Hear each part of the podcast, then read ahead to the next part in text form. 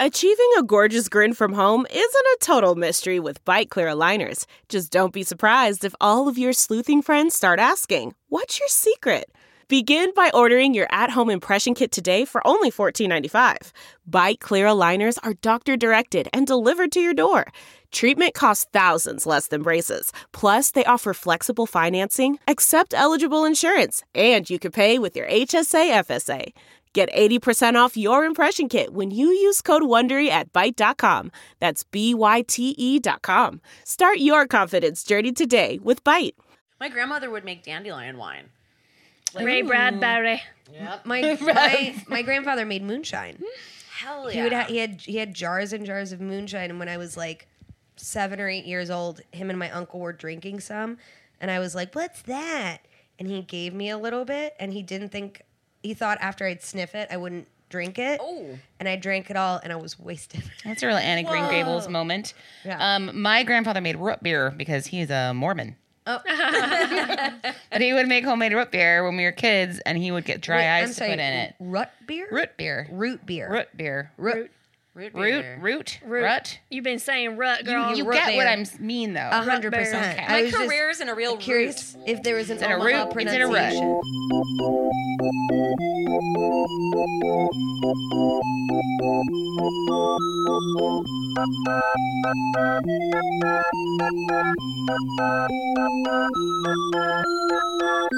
Well, you guys, welcome to Sidework. I'm your host Andrea Wallace.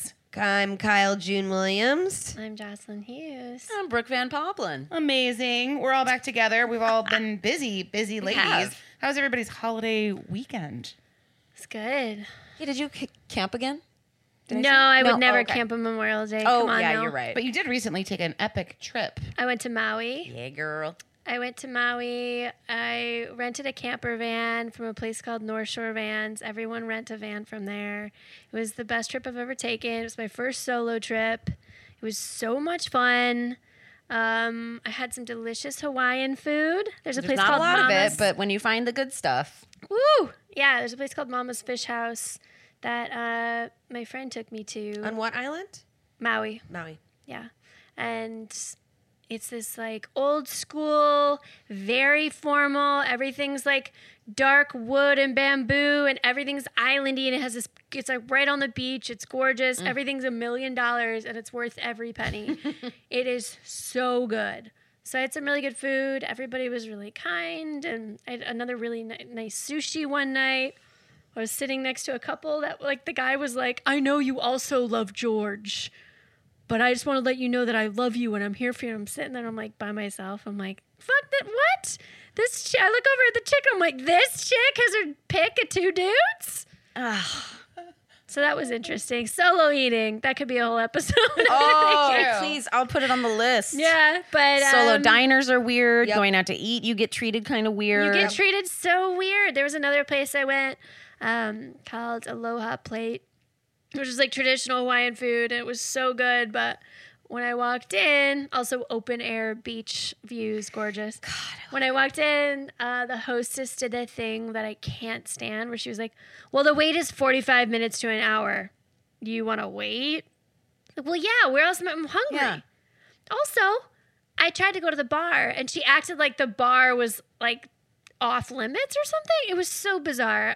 Long story long, I was sitting within 10 minutes eating. Oh my God, thank you. That just happened to us in Detroit. I went home to see my family and I, I, I just got excited because I'm like, oh, I got to give some props to some yet new notable Detroit uh, restaurants that opened up. We went to this place called the Gray Ghost and God forbid it was last Sunday. We didn't have a reservation It's and really they, on point with a ghost color. Gray's a It is. I mean, outside color. Of outside gonna- of gray, right? kind of getting into what Right, like like- like, like terror. the see-through ghost. red. You can't say red because Dir- you'd say like blood. dirty cloth ghost, like the color of a dirty drop Yeah, cloth. red Can't be neon. Neon's two nineties. the puce ghost. Anyway, go ahead, please. Burnt orange ghost. like you know so uh, and i wanted to judge because um again with the midwest as we all laugh like everything is always just like a few years behind but they're still So I got a little judgy before even walking in because the font on the menu sign, I was like, ugh, gross. Like it's that really weird. I, I'll, hard. I'll show it to you. It's hard. You'll know exactly what I mean, but it's like that very clean sort of Like a Gothic. spelled out. Not even maybe. Maybe I think it's have called to look Gothic, at it. and okay. I hate it. And I just was like, oh no, this place is going to be a dork fest. Quite the opposite. I fully judged the restaurant. Um, we had waffle, fried bologna, and cheddar bites, which were really, really good. Um, Waffle. fried bologna, which I am my grandmother's granddaughter. God rest her soul. Salty, like, cheesy, crunchy. yeah, we, we grew up on fried bologna sandwiches, and like she'd Wow. go get the ring and fry it in a pan, and then make a So sandwich. So it's bologna within waffles, fried. Like Yeah, chopped fried- up with cheese and made into like a waffle. open face almost and stacked, and then you just kind of ate it all. And Ah, yeah, it was- sauce. I don't remember the sauce. I'd have to go back and look at their menu. Mm. But we had a lovely, lovely meal. Got uh, a little trashy trashed, and what they do is when they have their overflow because it's so popular, they bought the bar across the street, which is called um, Second Best.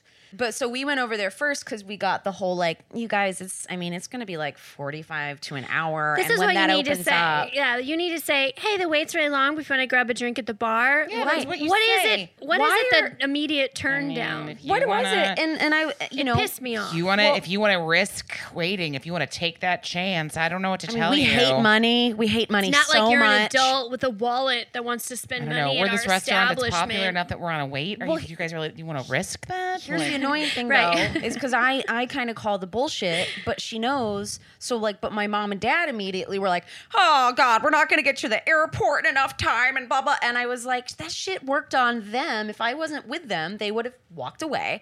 And I was like, no, we'll put our name in. Had to fight my dad. I was like, go outside, and I was like, yes, Van, because we always say Van instead of Van Poplin, for three, and. uh then we go over, order a little bite, get a drink. Ten minutes, our table's That's what I'm ready. saying. So they're all just like, I was like, do we not look cool? What's wrong?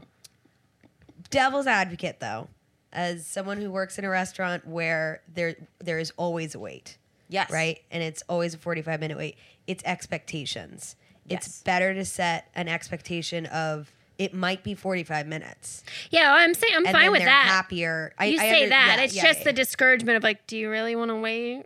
But then, but we we did that thing where you're like, okay, 45 minutes. We weren't there 10 minutes. And then it's like, do you want to keep your table? And it's like, you just told us to go get lost for 45 minutes. And we are rushing. We slammed our drink and we all like ate those little pig in a blanket so fast. And then it was like, hi, cool. Like, so I was like, that's negligent, sort of. yeah, yeah so I yeah. thought that was kind of shitty. You know, hard as a hosting host, is yeah, though. hosting is harder than it looks. like it's it not is. just It really is. it's, It's- might it's a- it's a be in, in balancing very busy restaurants i think it's the hardest job for but sure. I also think it's, we're it's not easy. your point of view is that like you, but this is a place that's you're always busy, always on a wait all the time. Yeah. Possibly Gray Ghost might be a place that like is a newly busy restaurant, newer Yeah. place where like they're just not used to that kind of you know, or it's more their patrons that probably aren't fucking used to it. Mm-hmm. You know, you you have people that come in like w- who aren't fully like Yeah, educated LA for the fact that you ha- might have to wait 45 minutes for a table and people are like this is insane we're going to mcdonald's like that happens you Sure. know mm-hmm. Yeah, I know people get mad. I know everything like that. It's just it was just like it's When the it- tone too it's the tone of What you, you should leave instead of eating to this place you came to on purpose. Yeah. That's what bothers me. Yeah. At, at least at your place, it's like this is one of the hottest restaurants in LA. You know there's gonna be a wait. Like people expect it. So it's I don't know. I know people Yeah. get mad. no no i get it yeah And I think in bigger cities too, like I try not to go out on a busy night so, to somewhere popular starving. Totally. Yeah. And I'm fully anticipating um, and excited to be like, yeah, we're gonna hit the bar. Call us, you Yeah. know, when our i love table's a bar ready. seat Me too. i love a bar oh seat it's the best It's great. But anyways, Yeah. good travels. Yeah, good, travels.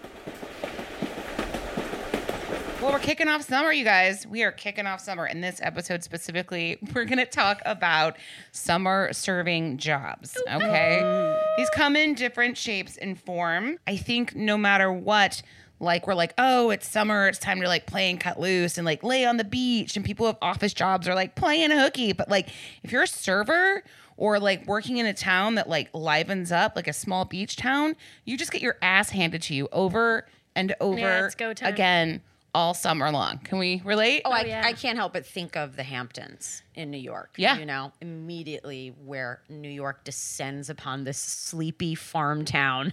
That's been shuttered essentially for exactly. like seven months, eight months.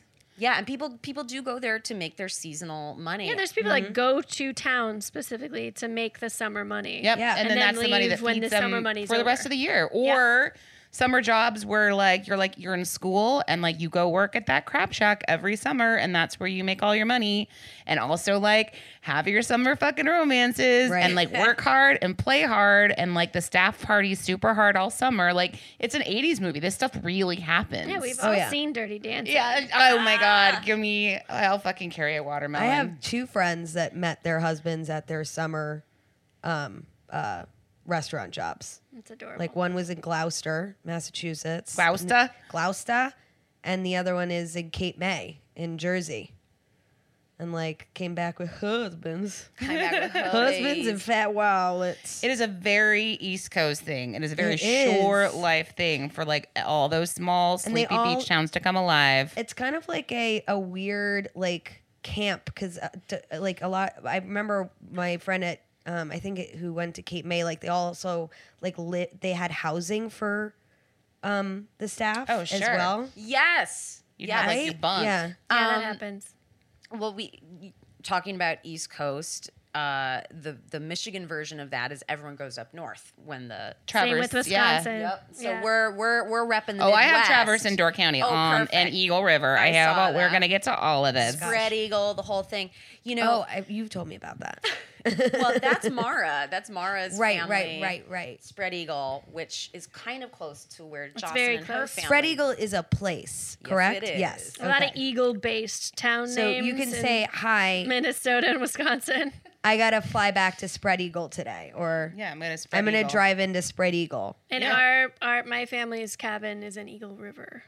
There we go. Yeah, it's right next to Butthole Eagle. Also.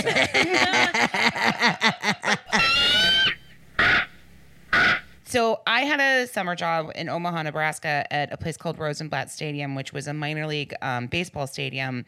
That is, they have since leveled and put a brand new shiny stadium there. But there was a restaurant attached to the stadium called the View Club, and you would go in, and it was like all windows, like tinted windows with three levels, right? And so you, the bar was on the top level, and the kitchen was on the bottom level, mm, mm, and mm. people would come in, and instead of like getting burgers and hot dogs wrapped in foil, they'd come and get them served on plates and like sit in an air conditioned restaurant. And And eat the hot dog with a fork and a knife. exactly, like it was Donald very Trump. fancy. And watch the game in an air conditioned view because you could see the field. The ball game was happening right there, and it was kind of it was kind of amazing. Like it was definitely a summer job. The best time was probably when whenever there were fireworks, obviously that you got to watch. Uh, Fourth of July, there was a buffet. Um, so you didn't really have to do much work. You just brought jinx, but like you got automatic gratuity on all your on all your tickets that night. Um, if there were day games, there were always buffets. We'd call them businessmen lunches, and that's when you would bank and you'd always get double tipped, like because it's like it was automatic grat, and then they'd always put something on top of it. But um, the College World Series always came through every year too, and no booze allowed. But like you got, you were you basically worked doubles for two weeks straight. Whoa And so you would got to go out and hang out in the concourse and you would like do trades with like all like the delicious shitty fried food vendors and like it was a really really fun summer job. how many summers did you do it Two, only two summers, but like my sister got recruited so we worked together. We What do you waited mean tables. recruited? Like so Doreen who was our manager, Doreen. Doreen and uh, my friend Miranda, they had like all worked at Rosenblatt Stadium for years doing College World Series stuff, but more in the concourse. And then Doreen like started managing the restaurant. So I think sounds like, like Miranda's the one that was like, if you want the summer job, come get it. And I was like, I do. And then my sister caught wind, and like there was a there was a tight group of us. Like my friend Liz, who we worked with, who actually listens to the podcast. Hello, Liz. Hey, Liz. Um, her and her husband John met John Scout because he was working in the kitchen and managed the kitchen, and he was like, she was like this beautiful, like two super tall redhead, like Irish Catholic very smart young woman and he was like he just moved i think seattle he was like he used the word squat rot a lot like because he would he was a punk rock like hellion and he would like squat in houses and you get squat rot if you like stayed on dirty mattresses because that's what it was called and they fucking fell in love. And they got married so young like they were one of the my first friends to ever get married like his fucking friends somebody stole the baby jesus out of the manger scene when the day they got married because they got married around christmas. It was a huge no-no. Like people were pissed but like it was so to like, like that. opposites attract and they're still together and they have three kids and it's it's like it's amazing. It's like Paula Abdul and DJ Stat- Skat Kat. yeah yeah for sure. For sure. That's totally what it is I um was literally, I was like, which rapper is that? And then I was like, wait a minute, he's an animated cat. He sure is. kyle i feel like you had to have had a summer job though I did. I had a. I used to go home. I mean, granted, though, it wasn't like summer because it was Florida and it's summer 365 days there. Uh, but I used to go home and work at the quarter deck, which was Ah, we've heard of the quarter deck. so Yeah. the swings with the swings. Uh, that my and the old lady who's like, made you push fucking me. push her on Yeah. the swing Yep, push her in the swing. Um, I had to wear really short, like khaki shorts and a baseball hat. Um, lots of wings. I served wings all the time. but it was still like a summer Oh yeah, well, because I would go home for the summer in college and I'd work there, because it was like a the people that live, used to live down the street owned it, so it was very easy to get a job, and I worked there a couple summers actually. I made pretty good money. wasn't really like it was. It was just weird old people. and then we would get some nights where it was just like it was the worst when I would wait on uh, people I knew from high school that were in town who are now like because everybody a lot of the people I went to high school with because I'm from Florida went to college to find men to get married to. So they brought them home and they'd be like, "Oh, oh, this is my husband or like this is my boyfriend George. I don't know. Um who are you dating?" And I would be like, "My career." You know, it was very interesting. When you have to like go home to work, it's almost like it, it's a little degrading. it can be fun if you're like, yeah, own it. And I'm really excited to see all my friends. But I went to school with a lot of rich kids too. Oh, So, sure. you didn't Um, have to do it Me too. But like even looking at you know looking up summer jobs and summer waiting jobs, there's lots of articles that do pop up from like you know successful professionals in their field, whether it be like in business or acting, who credit um, specifically waiting tables in the summer to giving them a lot more experience and giving them the life skills they have today, other than doing like a stuffy internship. Listen, Right. once you've sweat wearing a dressed work shirt, a full length Mm-hmm. apron, a tie, and Mm. black pants, you really get an appreciation for the freedom that is uh, wearing jean shorts and not having to wait fucking tables in the summer. And it's also like knowing that you can make a ton of bank in a short amount of time and being young enough and having the stamina to do that. Yeah. I mean, that is what I sort of uh, like. I had, I did have friends that would go and like work at those places. Also, the Cape is a big place where that happens. Oh, yeah. Okay. and just like it was it was like you know, it becomes like a like you're on like on automatic pilot is that what it is Automatic. Yeah. yeah, totally. Just going through the motions. yeah just going through the motions and then there's the other side where it's just like oh it's like dawson's creek you're just like like everybody I don't want to wait on another table.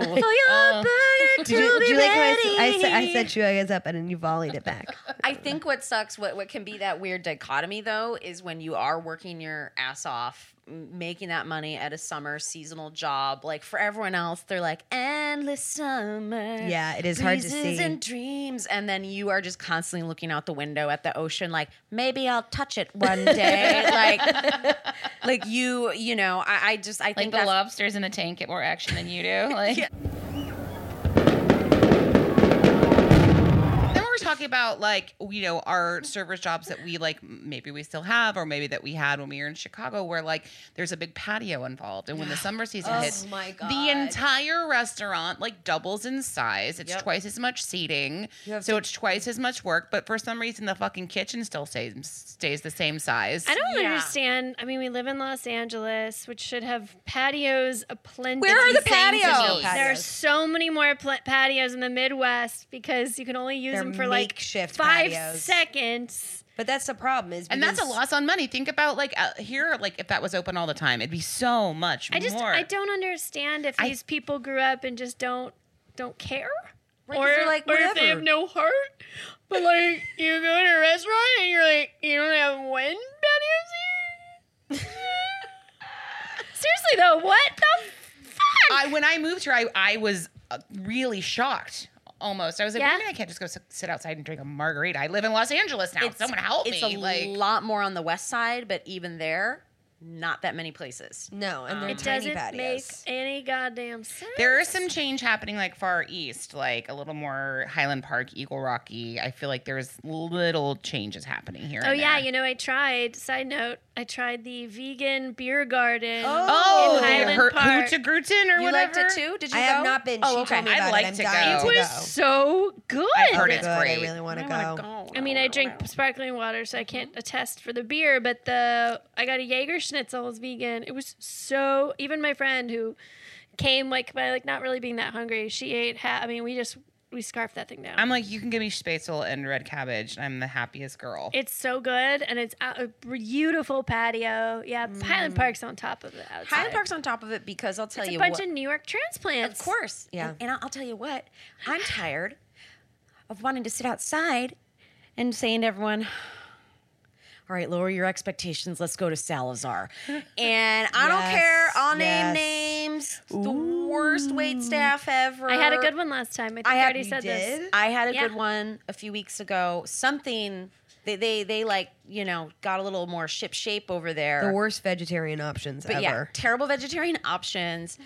The drinks like they just ring up so fast, and but you're just sitting there going like, "There's It's all nowhere to- ice. It's like giant. it is clumps of such ice a bummer skinny- because it really is a beautiful space, Yes. you know, and it is such a coveted thing in this town, which again, it shouldn't be. If you if you were listening, this is basically a completely outdoor venue. It used to be a service station, like a gas station, and so they still have this awning that they've made very cute, and they put out really cute. It's an adorable space. it's packed all the time. Yes. But for some reason, it's a clusterfuck for everyone that works there, and like nobody can like keep their shit straight. no because one- like the kitchen's all the way on one side, the bar's all the way over on another side, and everywhere in between apparently is when the sun goes down, it's just dark and nobody knows where they're going. there's a black hole that people have to pass through, and they forget if they even work there. Yeah. I don't think it's the They like uh, sit down and they're like, "I'll have a margarita," and you're like, "Wait, weren't you our server?" They're like, "I don't know." I think it's the uh, combination of everyone bringing their dog and child, and so Oh. you, the service take long because they have to dodge eight million dogs. I mean, and I feel million bad for the staff because they're inundated all the time. So it's just who I don't know. Maybe There's a lot going into why it's L.A. river fumes, like Oh you yeah, that's damage. real. Um, so working outside when you've worked a patio, and I certainly have rocked a fucking patio. It is right. You're dealing with weather. wait, where did you work outside? Oh, Brooke the and I worked together at Bad Dog Tavern in Oh. Chicago, Illinois, which had it was a beautiful patio. Right, But- but, was it? And I uh, correct. I correct me if I'm wrong. Was it sweltering hot? Yes, Okay, and people were still like, yes. but it's not even people because they get to leave. Like you're there for eight hours. Yes.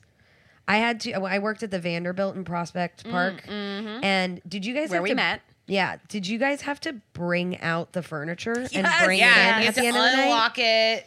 I have never I, I have never had so many moments of like breaking down in the middle of just working an eight hour shift, being so fucking exhausted, my arms and legs hurting, and then being told I have to do manual labor by pulling wrought iron chairs inside and stacking them. Dude, and so then and then right taking now. a chain Yeah, and and wrapping roping the it through chain everything. around. Sorry, that is like the bus boy's job in my mind in some sometimes ways. it's a bus you know? It doesn't have to be, but I, I, I'm I'm just saying like It just I, you know what? It's just not my job. That's what I would love. Sure. yeah, it just wasn't yours. Sometimes it you was, know? sometimes it Uh, wasn't. it It, was depended on what always- shift you're working. And It sucked. So okay, so it's like you know you're you're setting up the patio, but then also putting it away, and because it's New York and it's 102 degrees with 103 So hot. humidity, so you show up with like maybe flip flops and a tank top so you don't die, and then you're dragging a wrought iron table and just next thing you know, you have a dropping toenail. it on your toe, Yep. and Yeah, dude, it's rough. And you showed up for work showered. yeah, But now you are 100% drenched again. Right, because they want you to wear all black. Yes. Right? And they want you to work outside with no awning in direct sunlight. And it, I I just I had so I would literally lose my mind when they told me I was working the patio. Plus, like was these such- patios are prime fucking real estate Yeah, for they people are. coming in. That's where they want to sit. That's where they want to be seen. and That's it's like they- a good section if you aren't wearing like a, a parka. Right. You know what I mean? It's just it's the most uncomfortable. I hate I it like I'm sorry. I just had like a my, my whole body just Oh. tensed thinking about I it. saw it. I Can- saw it. can we agree I fucking hated it so that much. it's a special kind of asshole customer who shows up to sit on the patio right at 5 p.m. Oh my they're, God. They're alone. oh my god! they're They, alone they all sit night. 'Cause outside It's so hot. and you have to wait. But they're like, but there's some sort of guy usually wearing like a safari cap, like it's just like a fun guy who's like, I'm wearing my my weather cooling wicking outfit, so I don't mind. I used to study in Africa, you know, just some fucking lone shark weirdo. And to me, it's that sound of the stifling hotness and deadening sound in New York outside. And but then you'd go in and there's like music and it's cool, and you'd be like, "Oh my god, I have to go back out be. there." Or have to even go back worse, out there. But I was like, hot times to go in the city. even worse when, you, when you open and you're setting up and somebody is standing there a customer is standing there watching you struggle pulling these chairs out can just being sit. like I'm i don't know why it's not set up like I, I- they're setting up our table right now you know what just wait it's fine it's gonna happen it's gonna happen we're gonna sit i just i just wish they would move faster it's like you go i, I oh. How about help me? Oh, um, yeah, that's yeah. the problem. They never leave. They they get their patio seat And and, then they then they sit. They're like, here we sit are. for They're, hours they camp and that's what we call them we call them campers campers. Yeah. Mm-hmm. yeah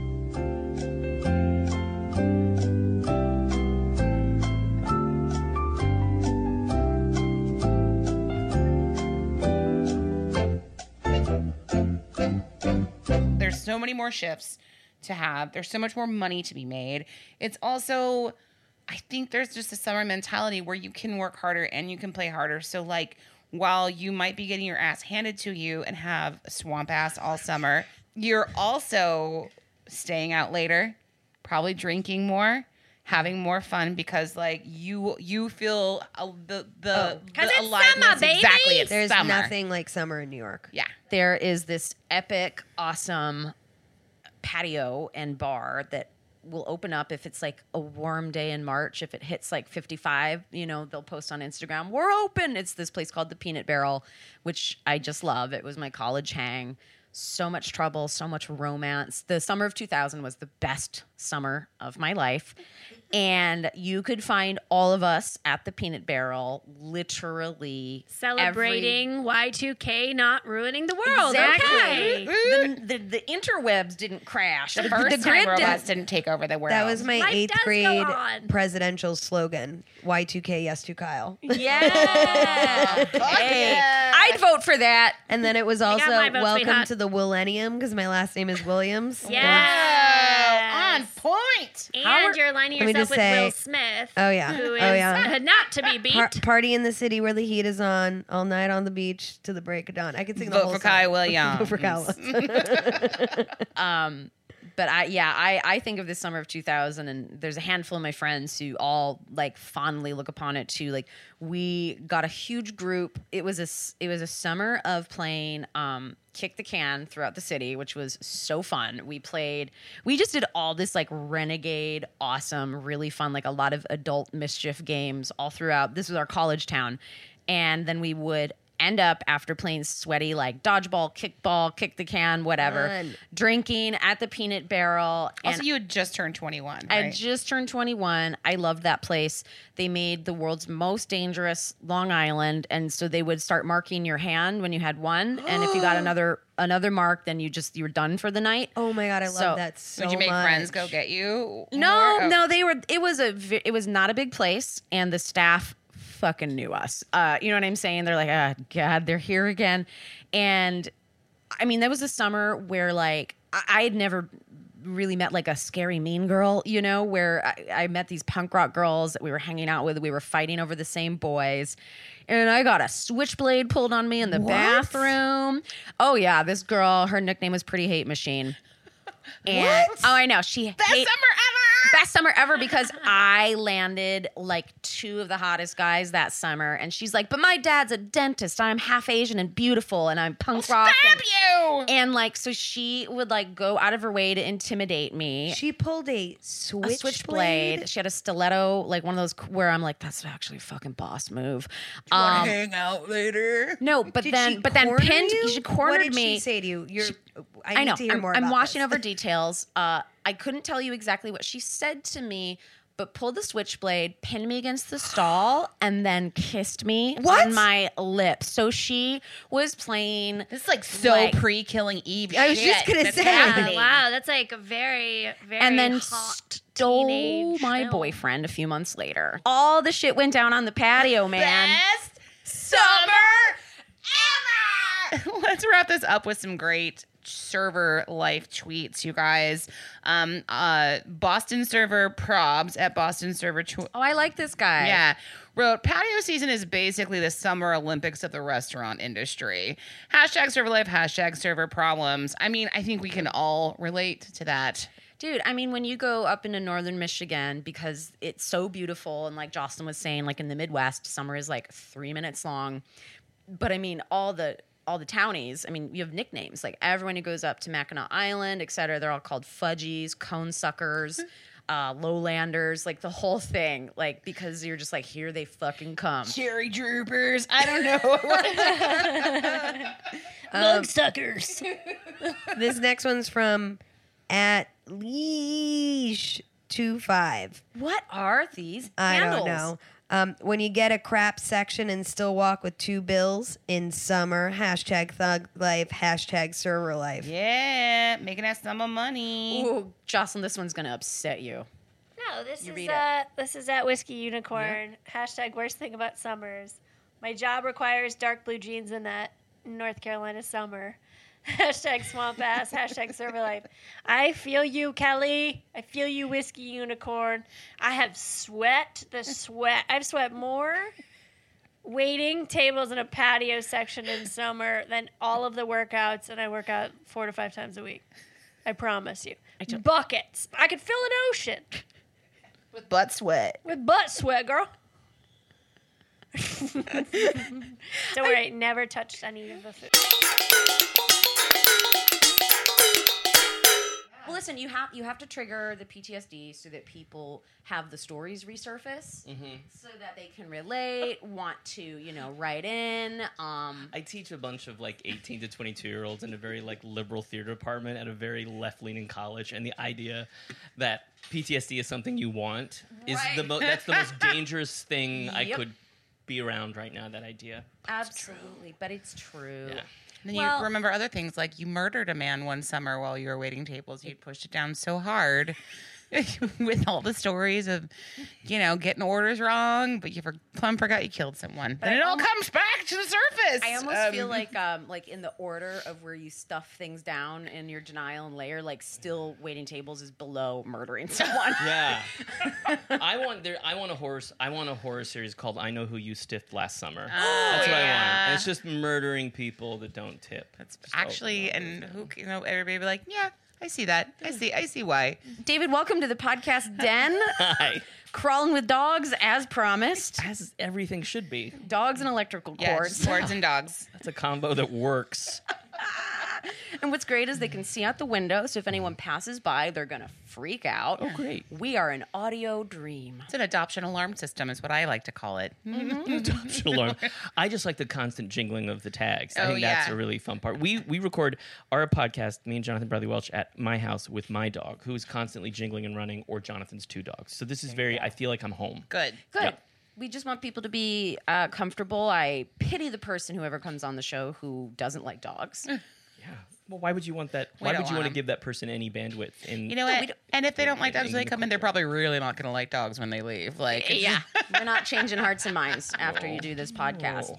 Um, so wait, you said you just wrapped a memoir about waiting tables.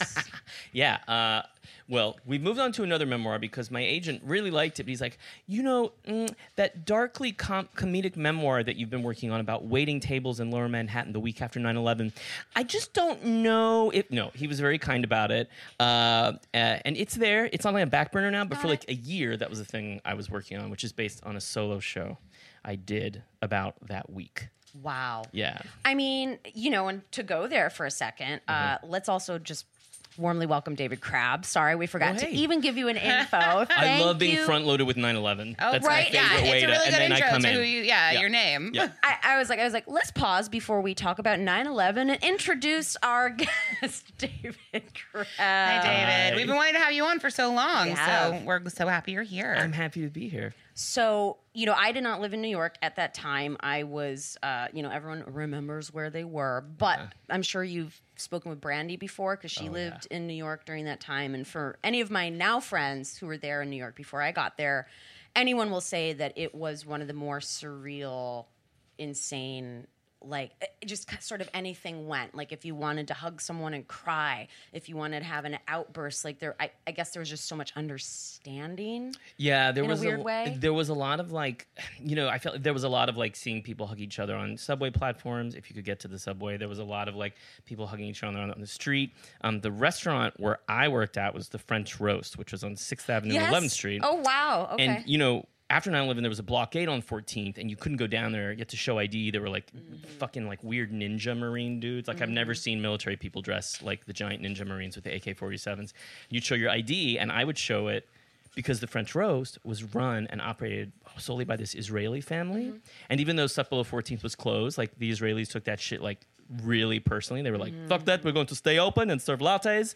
Um, they couldn't get any shipments of food. So the menu that week was just this weirdly dissolving, like, people would be like, "Can I get a croque monsieur?" And I'm like, "Yes, but it doesn't come with bread or eggs." And it's like, So what just is it like cheese? bechamel sauce, ham, Yeah. and like a And- boat?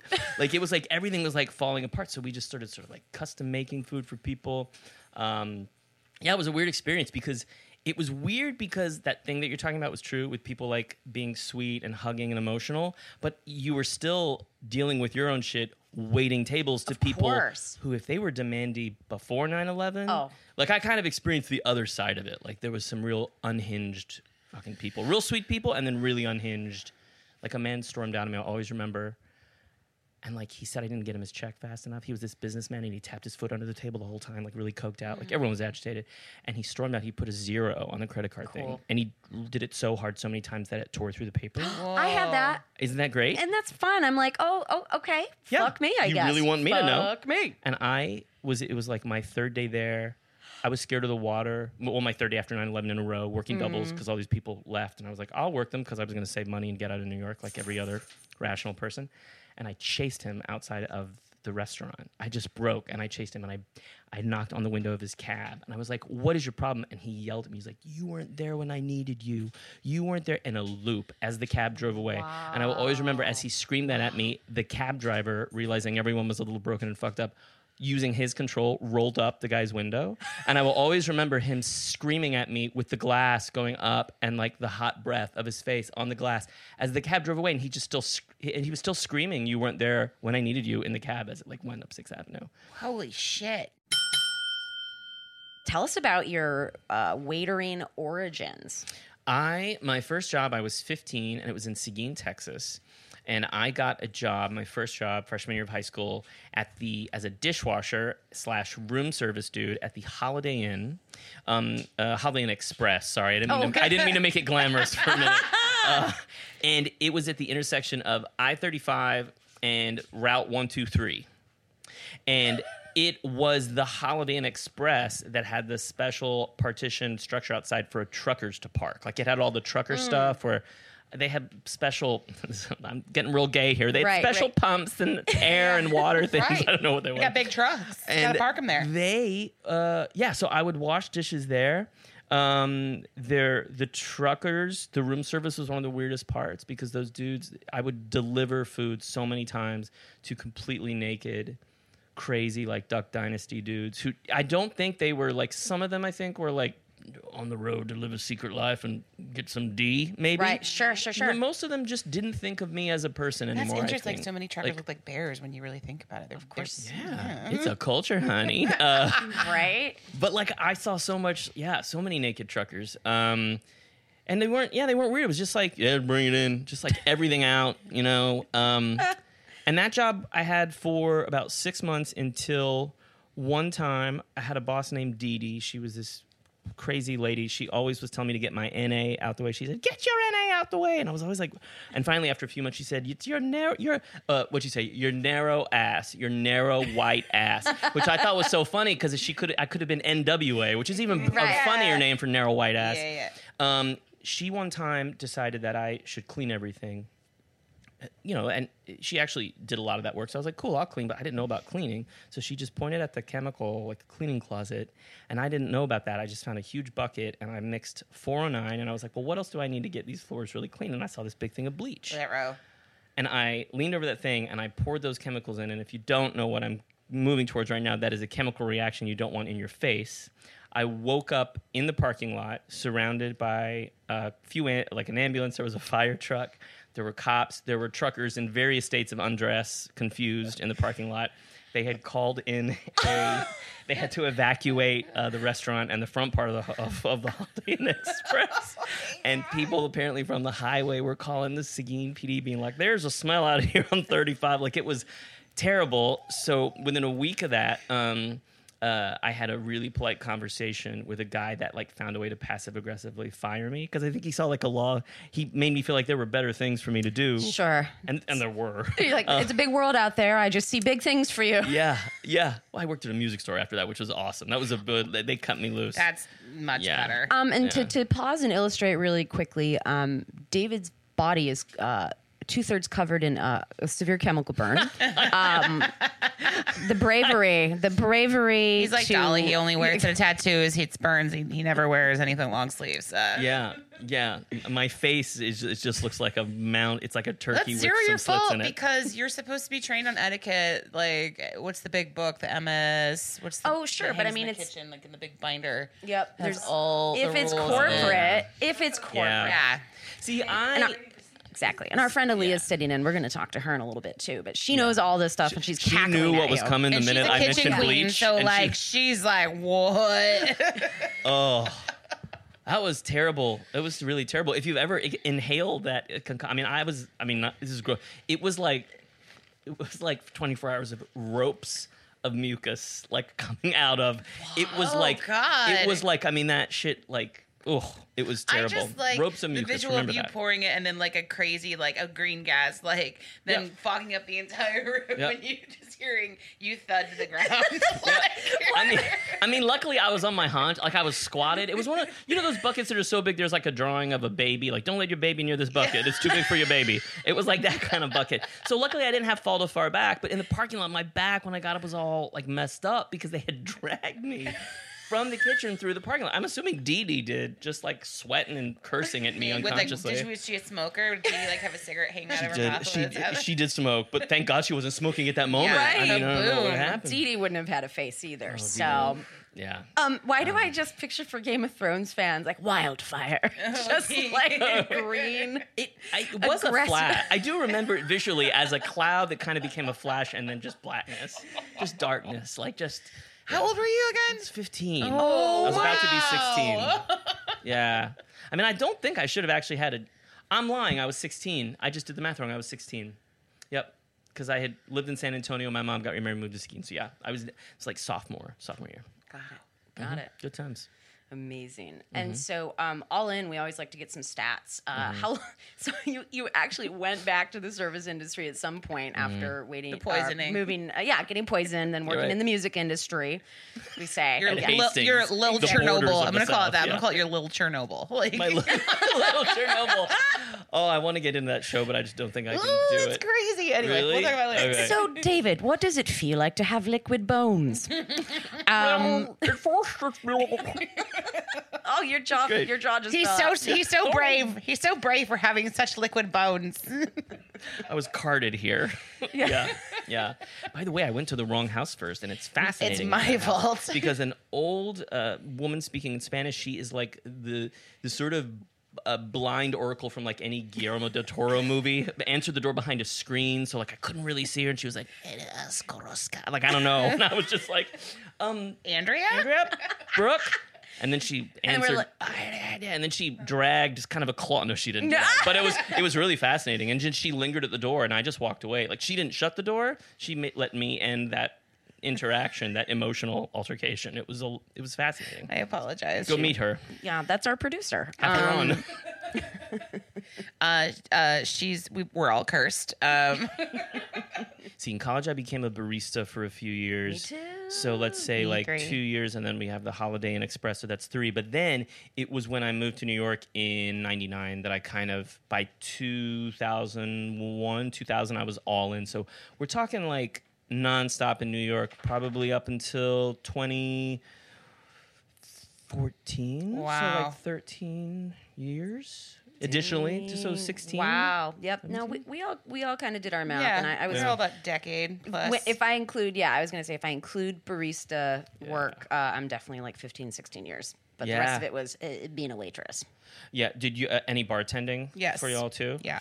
Okay. Yeah. I, I I did a I did a mix, mainly bartending. yeah, I did Yeah. a mix too, and uh, I I loved I liked wearing both hats. I really liked bartending though. You're Yeah. a great bartender. I imagine you'd be like real fun to get a drink from. I, I I was until I wasn't. Sure. Uh, yep. That's most people's trajectory. You know, and it also kind of depends on the place. You know, the years at the French Roast, I was only waiting tables, and I actually, that was like my first couple years in New York. I got that job, and it was a real awesome like melting pot of people. It was like, you know, there were all these waiters that would pop in from doing working on all these. Other, it was a mm-hmm. real cool like New York MTV's Real World kind of mm-hmm. experience staff. And then after that, I moved to Rififi, which is probably the first place we maybe ever. Yes. And I bartended there for like five years. What's your fifi? Rififi was a comedy bar in the East Village. Mm-hmm. It's the home of uh, Invite them up. Invite Them Up, um, Nick Kroll and John Mulaney. Nick Troll, Jenny, hello. Mm-hmm. uh, Jenny Slate, and um, Gabe Liedman. yeah, like it was. It's crazy. I think back on nights of like waiting there and like who are these? Who are these people? Right? And like you think of them, it was just this. It had this little hot. What would you say? It was like a three-year period where it was this kind of where it was like really popping off. That was so I think within a year of moving there, um, which is amazing. Jenny Slate vouched for me because she's really awesome and sweet. And Aaliyah may have been there too because she we're comedy friends from back in the day. She would go to Lolita Bar with me. Uh, that's where we met. And then we would subsequently go together. And um, Jenny vouched for me to be on Invite Them Up because she was dating Bobby Tisdale at the time. Yeah. And it was, for me, that was like my version of like being on like America's Got Talent, like that level of pressure. Because I was like, these people are all somebody's or Yeah. they're about to be major. Like mike birbiglia was like really blowing up or whatever. And so i mean i had nightmares for a full straight week before my first set ever at invite them up where the um the cord would drop out of the microphone and then i'd spend the rest of my allotted time trying to be like i can't get it back in and fumbling and then yeah anyways. But yeah no the, i I was definitely there, uh, a real drunk, probably sassing some drinks out of you, Everyone and you were really sassing drunk. back. I I mean I don't know how I I mean I don't that really was my Chernobyl. If we really want to break down what physiologically I did to my body during because that was a place to party. I mean you want to work in a bar that's fun because when, Right. even on the nights when it wasn't this comedy bar which is so great and Bobby and Eugene like that was my night working their party and then working sometimes for you know Jenny's show that she did with Max and Gabe Mm-hmm. on Fridays and Saturdays there were these huge like trash was this huge I don't know if you ever went there on a Friday this like huge dance party where all these like DJs and dra- I mean it was like It was a tiny space I, too. God, I drank so much. I, Yeah. I drank so much and so much free booze. I was actually one of the more conservative people, bar- other bartenders, if you're listening, Lindsay and Karen. The amount, the kindness with which we gave comedians, drag performer, I mean, just anyone, like it was really like if they were performing there or having a show, we were just like so like, good to them. you're wasted. I don't regret it. David, I did the same thing when I bartended for a comedy show. Like Oh. all my hosts always wasted all the time. Like Yeah. I will show this to you in a bit. I still have a Rififi drink ticket. You oh, Isn't that what- funny? Maybe it. It's in my scrapbook. Have you? Do you know if you went to Rififi now to redeem it, what you would find? It's like a really bad. What is Rififi? It got It's turned a into like a Buffalo T-Mobile. exchange. Ex- Yeah. It's was- a buffalo. I know. I was either gonna say like a Froyo spot or a TD Bank because oh, that's all New York like, is what anymore. What a good time to say the word buffalo. Like Yeah. buffalo exchange. buffalo like exchange. ugh. What a Yeah, Rififi was Rififi was great, and Rififi was weird because I got a late start and trajectory doing comedy and storytelling and writing, and I had a lot of you know I think a lot of people in New York have those like first two years where you're kind of lost, you're just spinning in like a tornado of glitter and whiskey, and mine kind of lasted like eight years, you know, um, and Rififi was so interesting because like I was starting to do improv, and I was working with a theater company. But like what I really wanted to be doing was way more in line with what all those people were doing through the glass doors. So it was it was it was fascinating. It was inspiring, and then there were nights where it was like, "This is fucking. bo- What do you want to drink? I can't hear Jenny Slate right now. You motherfucker. You know." Um, you know, yeah, fun great. fact: I was there the first night you ever did the Moth Story Slam and won. you you were. I was. Yeah, that was it. Oh, that place is gone now. Southpaw. Mm-hmm. Yeah. I want to hear a little more about like on the ground being a waiter. Was it just the French roast, or did it move on to full on bartending? No, the French roast was just waiting. I didn't wait a lot of places, bes- actually anywhere really. I think besides, I mean, I did some catering.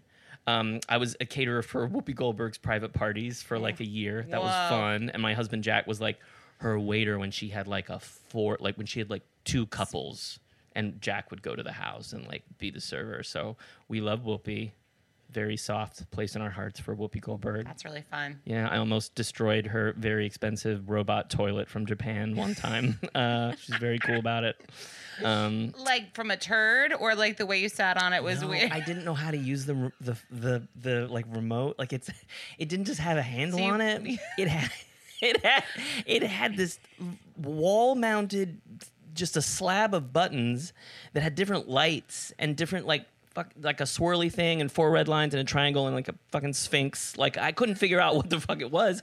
So when I went to flush it, I pushed this toilet that just started. I, it had several bidet options. Is what I'm thinking. Right, you can hit yourself in all the spots. I think I pushed something for a lady because it my ball really hurt. It was very a front. It was a front blast, and it was there was a rhythm to it. Like it wasn't constant.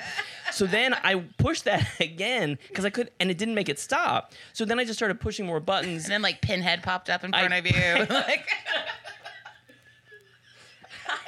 I got I got a the, I got a back one that was warm, and then I pushed something that made the tank kind of rumble. The seat got real hot, and at a certain point, my ass was just like a storm on a teacup because I couldn't get up. Do you know what I mean? It was a, it was like riding a pony. And I couldn't, like, I just dumb Homer Simpson mashed the whole thing with my dumb hand. And then finally, this was went on for like two minutes. And with the caterers were leaving, I could hear them honking. I was like, oh my God, what do I do? And then finally, I like had that you know when you're in like a car you know you like your car skids on like black ice and people talk about how like oh it's like a white there's that peaceful slow motion moment where you're like i'm gonna die now i had that in that moment i looked and right in front of all the buttons there was a button that just said stop i pushed it and everything like powered down I don't know why I love the image of you like fighting to get the lid down and just water violently spraying you I- in the I- face. well, no, but I couldn't get up off of it because I mean, not to be really gross here, Right. But I had done my, I had You done, done your- done your duty. I did a shift's worth of work in that Yeah. toilet. Do you know what I mean? Um, and I couldn't. It literally, I was the seal, and I was like, "What's going to happen if I get Right. up off of this now?" Just Yeah, tell like Whoopi, a like, turd, never like, go fly downstairs out again. into the Like, never go to, never go to the service toilet in your washer dryer chamber, ever again. Don't look in that room, Whoopi. Don't. Um, why does she have a Japanese robot toilet in the service like bathroom? because she's she treats rich? everyone well. Okay, Yes, good. thank There you you. have it. Yeah. There, that's a great answer. It was it was the room where like um, I had to leave Phil Donahue down there before uh, at the end of the night. I- Phil Donahue was at the party and I, I didn't know where the bathroom was because I was the mere servant who had appeared downstairs in the washer dry room. And I always remember I led Phil Donahue down there and not realizing that since the party had started. Like a, a, a maid or something had hung all the these wet sheets across that room. So then once we got down there, Phil Donahue was behind me, like we are going through fucking like I was Jane Goodall, like leading him through the mist. And he's like, "What are you doing?" And I'm like, "The toilet's here, He's Mr. like, Donahue." David. I gotta do terrible. my Phil Donahue. Phil Donahue. I do too. I do too. I mean, that's how I know about DNA swabs and drag queens. Is that guy Club Kids? I would be home sick from school, being like Club Kids today. Yeah, that was really fun. Um, but Um, he's that's when you know you're a certain age when you're like, oh no no, I grew up with Phil Donahue in the morning. Like, yeah, he's yeah. my like childhood mainstay. 10 a.m. syndication. Mm-hmm. Uh, but I will say, just another, just Whoopi Goldberg was very awesome because she would have these parties and she would always come in the kitchen and like actually really talk to like the four people, like chopping celery and toasting the bread things, and be like, "What are y'all doing? What are you working on, honey?" Like she would just really, and then she'd leave almost begrudgingly, like, "Oh, These people, Yeah. Phil Donahue. oh fucking down She'd be like, I'll be back to smoke a big fat joint in here with you guys. Oh my god! I got to be on the View and meet Whoopi. Really? And I was just like, she was, you know, you got to imagine they have their days when they're just Yeah. like this fucking job. Um, they all show up at the last possible minute to do mm-hmm. hair and makeup, and then like be like they are the minute.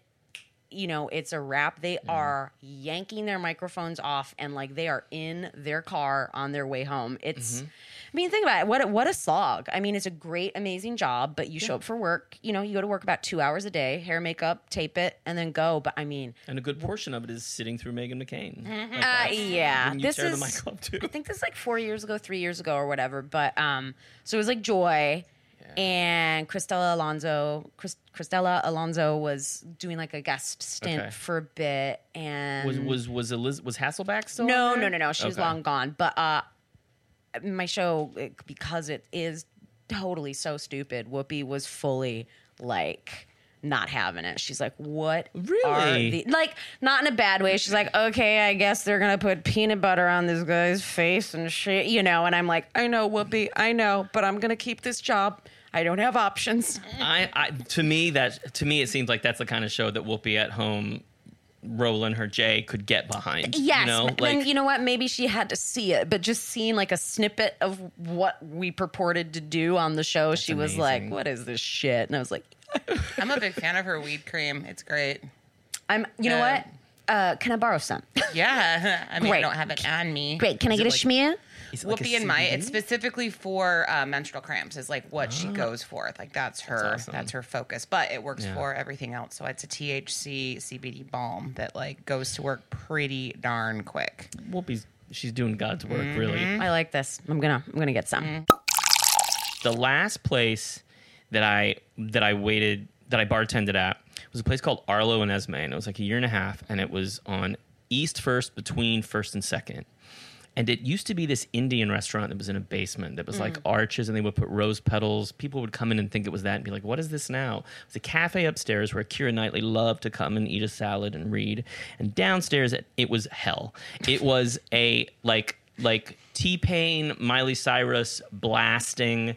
Um, we had to move to plastic cups after the first few weeks because women kept slicing open their toes wearing open-toed shoes.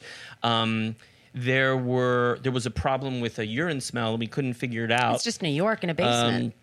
you were by the subway Bankers, line, close. Uh, we, we were. I mean, but well, bankers were just eliminating wherever they wanted to. So my husband and I worked at this bar together, which is interesting. We've had a few overlapping. We worked at the French Roast together. We uh, catered whoopies together. We so we've always kind of been. It's weird to have a partner. I mean, we've been together since like 2002, and it's weird to think of so many of those years. I've done this shit like with the love of my life. So it's kind of nice to have them there, but you're also seeing that side of a person you love a lot that is an undeniable i mean like the tension of waiting and serving people and doing that you can ignore it when it's yourself and you're packing the money in your pocket. I cannot tell you how many times like i would look across at him and be like you deserve better baby you know like and then be like oh shit why don't i think that about myself? Um, we so so that that bar got real crazy. Lots of like trust fund kids so many black amexes like clinking down on the brass bar. And such a disgusting place. Like it was always the place I was older than those people, thinking if I had that black Amex, I would be treating myself so well right now, not drinking like this blueberry stoli with Red Bull and in a plastic cup, like dancing. And what we found out is the bathroom space was limited. One night it was me that busted. A guy came up to the bar and he was sort of looking at me woozy. And I was like, and I was like, "Do you need something?" And he's like, "Yeah, I'm waiting for my friend." And then I realized both his hands weren't. Neither of his hands were on the bar. And then I looked, and I looked at his face, and I was like, "Your your dick is out, and you're peeing against the bar right now. And then we put it together and we realize that these guys, drunk, it's loud, you fucking is work, just coming up to the bar, taking their dicks out, and just peeing on the bar, standing there, like looking around. That was the le- that was the level to which we were were sinking. Our faces are all. Um, I mean, my dog, who is a serial pisser on everything in my home, wouldn't do that. The big, the, is the big one or the little one the pisser? He's the pisser. Of course he is. He's a boy. Yeah. Uh, How long did you work this place? It was there a year and a half. Okay. And right when I was working there, it was the place that would change. It was the place that would Just change turn into me. something. Oh, Well, oh, it, it was got the place that would make me have to really think about what I wanted from life. And um, I remember a couple anecdotes. One time was my husband is like six six and he looks like Rock Hudson crossed with like a young George Clooney. He like like I can confirm. I've yeah, I can like confirm. I like to tell people that I didn't get any action all throughout college and undergrad, and it was like the love karma gods were like, "You deserve something here." um, and he, I remember one night he was at the other end of the bar by the beer tap, far away, and our, our bart- bartender Lindsay was between us, and Lindsay was like a blonde who looked like Br- Bridget Bardot, and like all the guys, like it's kind of cool because you could like really relax on serving because like no one wanted you or Jack, like all the dudes, and I was like, I don't do shit right now, but she's fucked. Um, and one night I noticed this horde of girls over where Jack was, and this girl was holding out money, and I could only hear the I couldn't hear it over Party in the USA. And this girl had money, and she was waving it, and Jack, and I was like, oh, she's drunk, and he's cutting her off. Like I'm sure what's happening. And then finally, like it wouldn't end. And I, I stepped down to the bar, and what this girl was doing with a $20 bill, surrounded by her other girlfriends who were actively trying to p- pull her away from the bar, was saying, Just kiss me, holding out a $20 bill to my husband, just drunkenly saying, Will you kiss me? Just kiss me. I was like, Fuck you.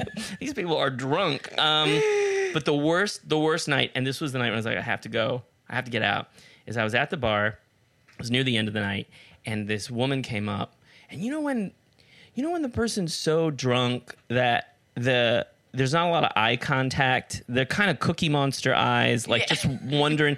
They're looking at your shoulder, and then there's a lot of ceiling looking, like that kind of thing. Yeah, I, yeah. I mean, we've been there, but this this woman came up and she had remember she had huge breasts that were really she had a very good bra, super powered bra with a white tank top and like a shirt over it, and she her boobs were almost like on the bar. It was a high bar, and she was just "Ah, like I couldn't understand her with like eyes wondering. And as I'm talking to her, I'm being like, "Look, I'm so sorry, I can't serve you. There's no way." As I'm talking to her, my peripheral, I look down and I realize like her breasts are like moving, like there's something like it looks like there's like snakes or some kind of situation and my eyes i'm like and it was dark in there too i was like what the fuck am i looking at and as i'm looking at that this man's head like a moon kind of rises over one of her shoulders and he also has the eyes rolling back. And he had almost more of that you know in new york it's so sad but like the junkies on the corner they don't they don't fall over. They've got the downturned mouth and they're always about to fall over The- but the- they the teeter-totter, they right the themselves. wobble, yeah. he looked like he was in a full uh, like coming up over her shoulder and realized it was his knuckles that he had been maybe on the ground like with his face like against her butt feeling her boobs up and then was coming up behind her and at one point then they're both there over each other and i'm like get the fuck i just like get the fuck out i call security i'm just so i'm at the end of my rope i had I had I was about to be diagnosed. No, I'd been diagnosed with Crohn's disease a little bit earlier, and I was really sick. So I was also like really skinny, had no energy, had an ice pack. It was a mess, right? So I'm so pissed. I get that by the time security comes, the people are gone.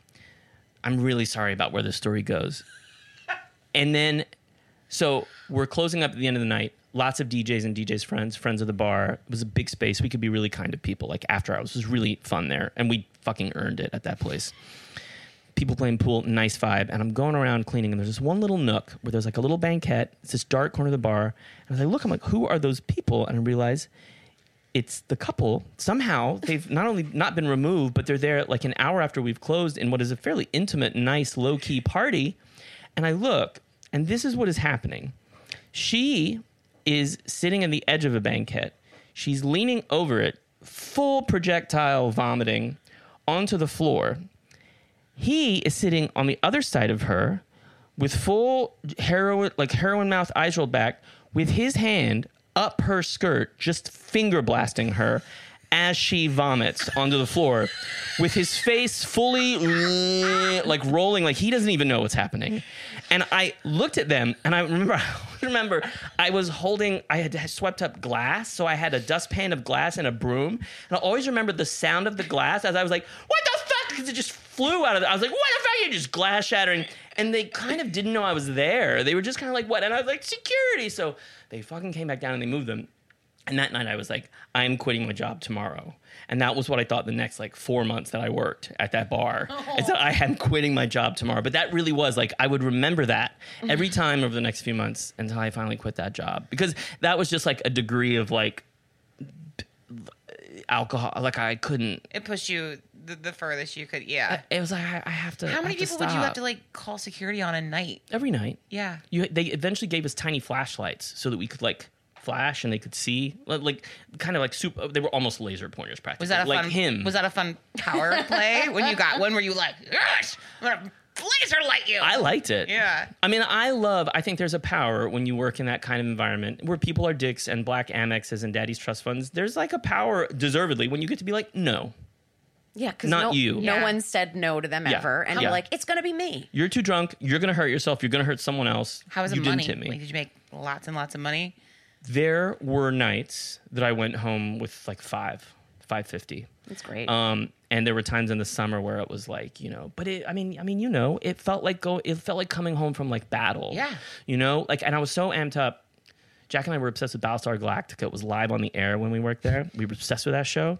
And the nights that we worked, we were so amped up that all we could do was we couldn't wait to get home to at six or six thirty watch Battlestar to hit the sack around like eight in the morning. Like I think about that oh, now. I think about us tucking in bed at like we'll look at each other and be like, "It is ten forty five, honey," and Look we are going to bed with like the dog at the foot of the bed. I'm like, "Who the fuck was that? How? Did, I don't know how I did it."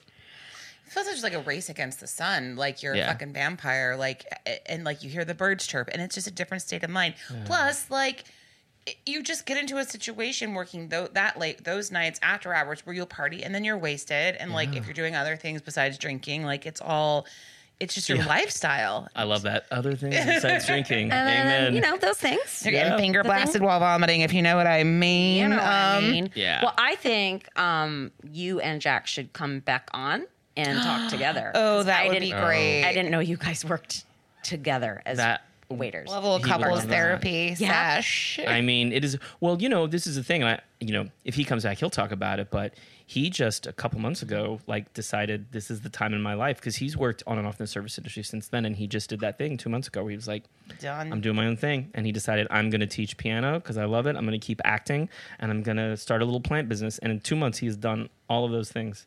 I love that. And doesn't, you know, and, and again, I always, I was thinking about saying that earlier. It's not a value. I think that that work. I know people who've worked mm-hmm. in that industry and gone on to like, in a way that brings them so much joy, open their own bars and work in the industry in like the healthiest way. Yeah. But at a certain point, you're watching some unconscious woman vomit and get finger blasted, and you just can't do it anymore. You know what I mean? Like you just know this is not a For game me. for me. No. shouldn't be here right now Yeah. Here's a tip, and this is specifically for people who have worked in the service industry before, because I feel like I've talked to this around a few people that have waited tables or bartended, and they've been like, I feel what you're saying. I sometimes try too hard as a former server in the company of other servers because I want to make sure they feel okay, appreciated, and liked. And I have had experiences where I could tell at a certain point, like afterwards, Jack will be like, I think they just wanted you to shut up. I think they just didn't want to be asked about what they were up to or what was happening. They just wanted to get on with the business of, of bringing you baguette or whatever the shit was that you needed. And that that's a real, I caught myself like two days ago. I'm like, she is she just wants away from me right now. Like, you, Do you like it here? Is it busy? Is this crazy? I don't want to jinx it, but you're not busy Right. now. Oh, you turned my. into that Like, weirdo david Yep. you just kept going. You are seen. You I- are seen. I mean, yeah, to the point that I feel like the waiter's like, stop seeing me. stop seeing. Um, I wish you were blind. Yeah, yeah. So you know, uh, be quiet. Let them get on, get on with their work. Be nice. Leave it alone. That's they're our, at work That's our takeaway all the time. Is just Yeah. be nice. Be Be, nice. nice. to your server. Yeah, and you know, and tip. Hell yeah. always tap That was perfect. thanks for coming Thank you, Thanks for having Crabb. me. I We'll love see- y'all and your dog and these precious beasts. We'll see you back here with Jack. Okay. Yeah, that'll be fun. I love that. here's a tip for you guys. I was just introduced to this really fun, fun discovery on Spotify. Um, there's a guy. Is it my album? No, no, Ah. but you can if you didn't. Brooke, please plug. Sure. Uh, I'm an artist on Spotify, Brooke Van Poppelen. You can find my comedy album and also my musical EP with Julian Velard, The Comfort Zone. What And are- listen what to are us they on called? Spotify. What are they called? Uh, there's Hard Feelings and then the, the Comfort Zone. Awesome. So there's also this guy named Timothy um, Walsh Walshards, um, W A L S C H A E R T S, and he has made over 150 playlists that are public uh, uh, that are introductions to different genres of music. So it's kind of it's like sub sub category. So it's like synthwave, chillwave, vaporwave, new jazz, down tempo, minimal electronica. They sound like weed strain drill names. and bass. Yeah, Eurodance, trance, acid house. I mean, it goes on and on and on. Dark country rock, southern gothic, gothic, and yeah, yeah, and then like a whole series of like gay pride, every different color colors. Proud to be Frout, proud to be rap, proud to be gabber. I mean, sub subcategories of like specific like gay genres of music. So if you guys want to go down a deep, deep wormhole and like discover any new genres of music that like and discover the very, very basics of it, I would say go ahead and follow this guy on Spotify and also listen to Sidework Podcast on Me- Spotify. Uh, maybe we can spell his name on our Instagram yeah, when we post this. absolutely. Great. Absolutely. All right, guys. Hey, let's get out there in summer. Thanks for listening. Sweat a little for me out there, you hot tits. Pour, pour, pour some off. Pour some out of your bucket. Pour some out of your butt sweat bucket.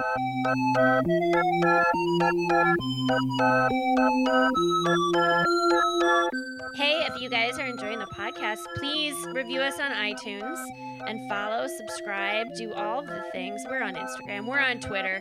Baby, we in your face.